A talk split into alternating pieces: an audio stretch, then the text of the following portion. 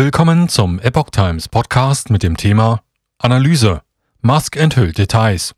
Wie Twitter die Hunter Biden Laptop Story zensierte. Ein Artikel von Hans Mahnke vom 9. Dezember 2022.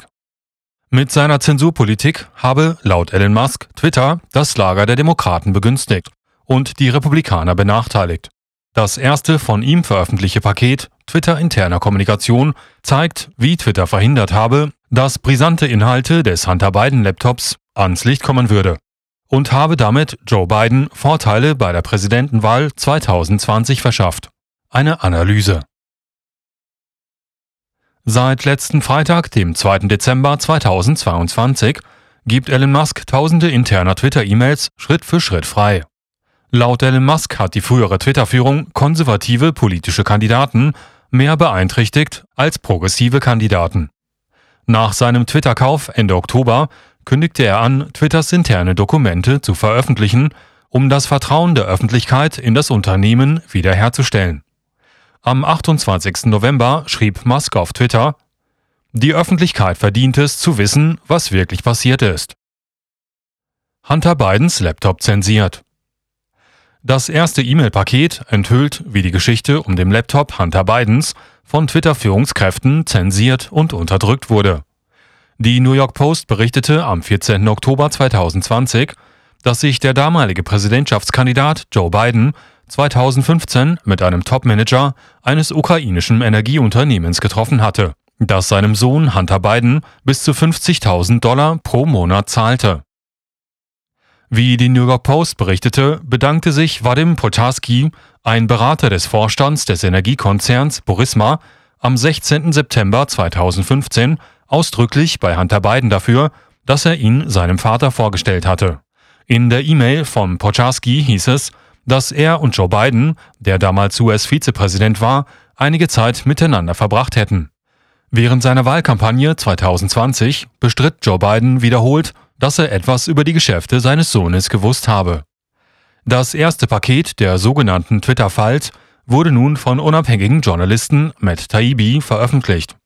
Während eines Podcasts am 3. Dezember sagte Musk, er habe Taibbi und einem anderen unabhängigen Journalisten, dem ehemaligen New York Times-Reporter Barry Weiss, tausende interne Twitter-E-Mails zur Verfügung gestellt. Twitter-Daten werden bald veröffentlicht. Musk merkte an, dass er noch keine Zeit gehabt habe, die meisten E-Mails selbst zu prüfen. Er wies auch darauf hin, dass er die Twitter-Dateien der Öffentlichkeit zugänglich machen würde, sobald Taibbi und Weiss die Gelegenheit hatten, sie im Detail zu prüfen. Musks Vorgehen ähnelt dem des Wikileaks-Gründers Julian Assange, der fast 400.000 durchgesickerte Dokumente über den Irakkrieg an verschiedene Medien weitergab, bevor er sie online veröffentlichte. Ein bemerkenswerter Unterschied besteht darin, dass Assange seine Dokumente an Mainstream-Medien wie die New York Times, den Guardian und den Spiegel weitergab, während Musk beschloss, sie an zwei unabhängige Journalisten weiterzugeben, die auf Substack veröffentlichen, einer Online-Plattform, die es unabhängigen Journalisten ermöglicht, direkt an ihre Abonnenten zu veröffentlichen. Während einige Reporter in den Medien Taibbi als Substack-Man verunglimpften, und sich auf die Tatsache konzentrierten, dass Hunter Bidens Laptop pornografisches Material enthielt, beschrieb der Großteil der neuen Enthüllungen die Aktivitäten hinter den Kulissen bei Twitter. Als die Nachricht von Poczarskis Treffen mit Joe Biden am 14. Oktober 2020 bekannt wurde. Twitter unternahm sofort Schritte, um die Geschichte zu unterdrücken. Laut Taibbi wurde der damalige CEO von Twitter, Jack Dorsey, nicht eingeweiht. Stattdessen habe die Leiterin der Rechtsabteilung von Twitter, Vijaya Gade, die Bemühungen zur Zensur der Geschichte selbst geleitet. Gade habe später auch die Bemühungen, den damaligen Präsidenten Donald Trump am 8. Januar 2021 von Twitter zu verbannen, geleitet. Gemeinsame Zensur Im Dezember 2021 erhielt Gade von der beiden Regierung einen Sitz im Beratungsausschuss der Regierungsbehörde für Cybersicherheit und Infrastruktursicherheit, CISA. Diese Agentur wurde 2018 eingerichtet, um die Netzwerkinfrastruktur vor Cyberbedrohungen zu schützen. Wie kürzlich durchgesickerte Dokumente zeigen, hat die Behörde jedoch inzwischen die zusätzliche Aufgabe übernommen, mit dem FBI zusammenzuarbeiten, um die Meinungsäußerung im Internet zu überwachen. Der erste Verfassungszusatz verbietet es Regierungsbehörden, in die freie Meinungsäußerung einzugreifen. Und die Maßnahmen des FBI und der CISA in Bezug auf die Wahl 2020 sowie in Bezug auf die sogenannten Covid-19-Fehlinformationen sind derzeit Gegenstand einer Klage, die von den Generalstaatsanwälten von Louisiana und Missouri, Jeff Landry und Eric Schmidt, gegen die beiden Regierung eingereicht wurde.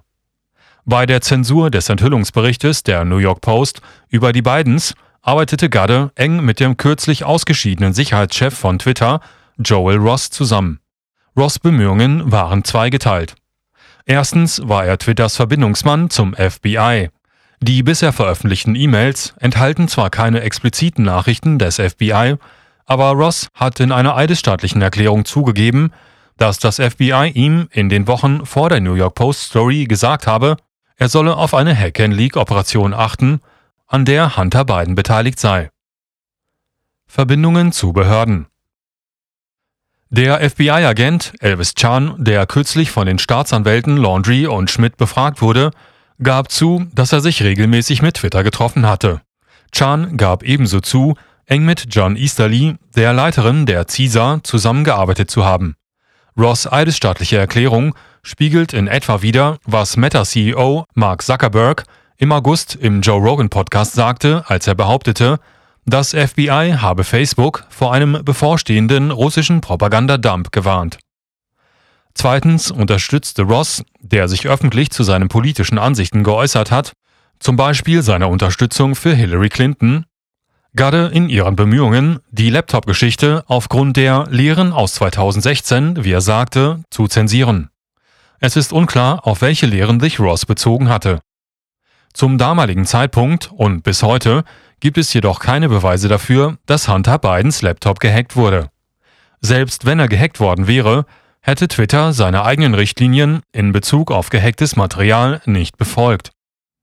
Sobald Gadde beschlossen hatte, die Geschichte der New York Post zu zensieren, schrieb Twitter-Kommunikationsmanager Trenton Kennedy in einer internen Mail, dass er Schwierigkeiten habe, die politische Grundlage für die Kennzeichnung als unsicher zu verstehen.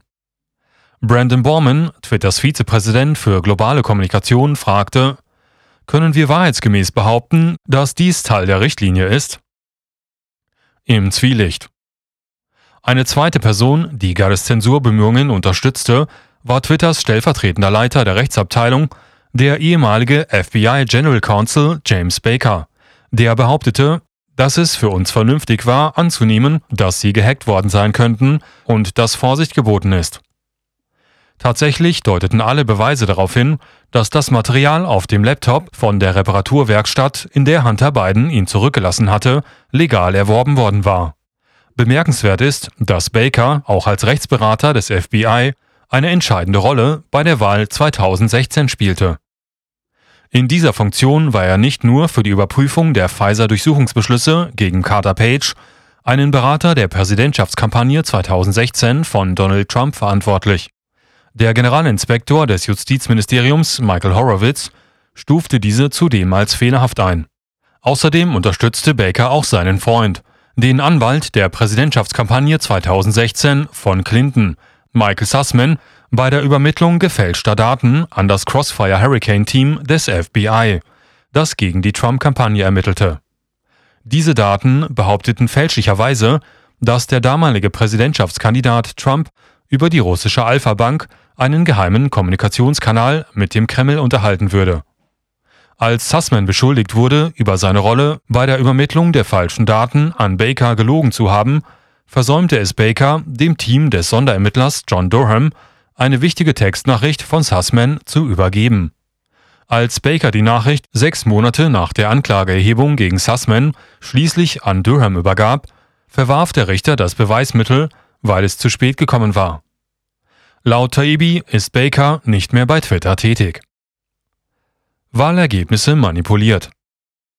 Die bisher veröffentlichten Dokumente zeichnen ein Bild der Beeinflussung des Wahlergebnisses 2020 durch die Twitter-Führung zugunsten von Joe Biden. Eine kurz nach der Wahl durchgeführte Meinungsumfrage ergab, dass Biden 16 Prozent seiner Stimmen verloren hätte, wenn die Wähler gewusst hätten, dass das FBI die Informationen auf Hunter Bidens Laptop untersuchen würde. Dieser Artikel erschien im Original auf theepochtimes.com unter dem Titel Musk reveals details of behind-the-scenes Twitter operation to censor Hunter Biden laptop story.